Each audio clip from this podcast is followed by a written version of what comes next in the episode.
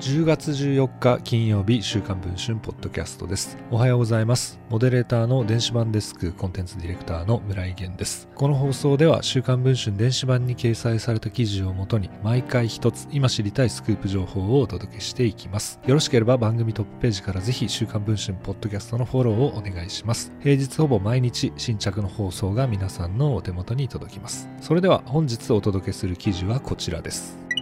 昨年12月18日に急逝した女優の神田沙也加さん。亡くなる直前友人の歌手にアイドルデビューの相談をしていたことが「週刊文春」の取材で分かりました。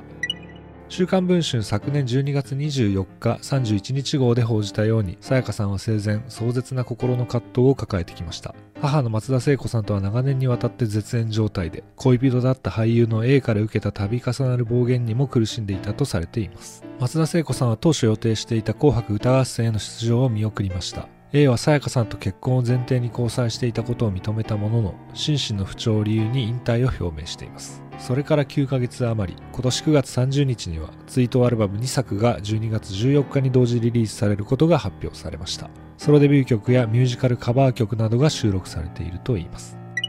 そんなさやかさんにアイドルデビューに向けた動きがありました。さやかさんは昨年11月18日の深夜、旧知のシンガーソングライター大森聖子さんに電話をかけ、自らの秘めた思いを伝えています。自分は影の人間だから天真爛漫なアイドルにはなれないけれども、アイドルグループに入ってみたかった。死んでからやるんだったら今やろうと思って、私と一緒にアイドルをやってくれませんか？さやかさんは大森聖子さんにそのように語ったと言います。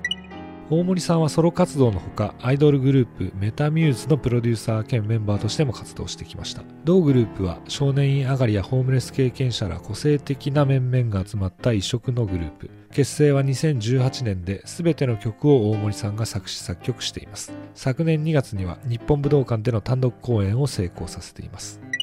アイドルグループへの加入を願ったさやかさんは大森さんのアイドルグループの代表曲を歌った音源を大森さんに送ったといいます。その疑いを聞き大森さんはすごくかっこいいと衝撃を受けたといいます。そこから大森さんはさやかさんと歌うことを視野に入れある楽曲を作り始めました。さやかさんも舞台の稽古の合間を縫うなどして夢に向かっての準備を進めていたといいます。しかしその最中さやかさんは宿泊していた札幌市のホテルの高層階から転落し命を落としました。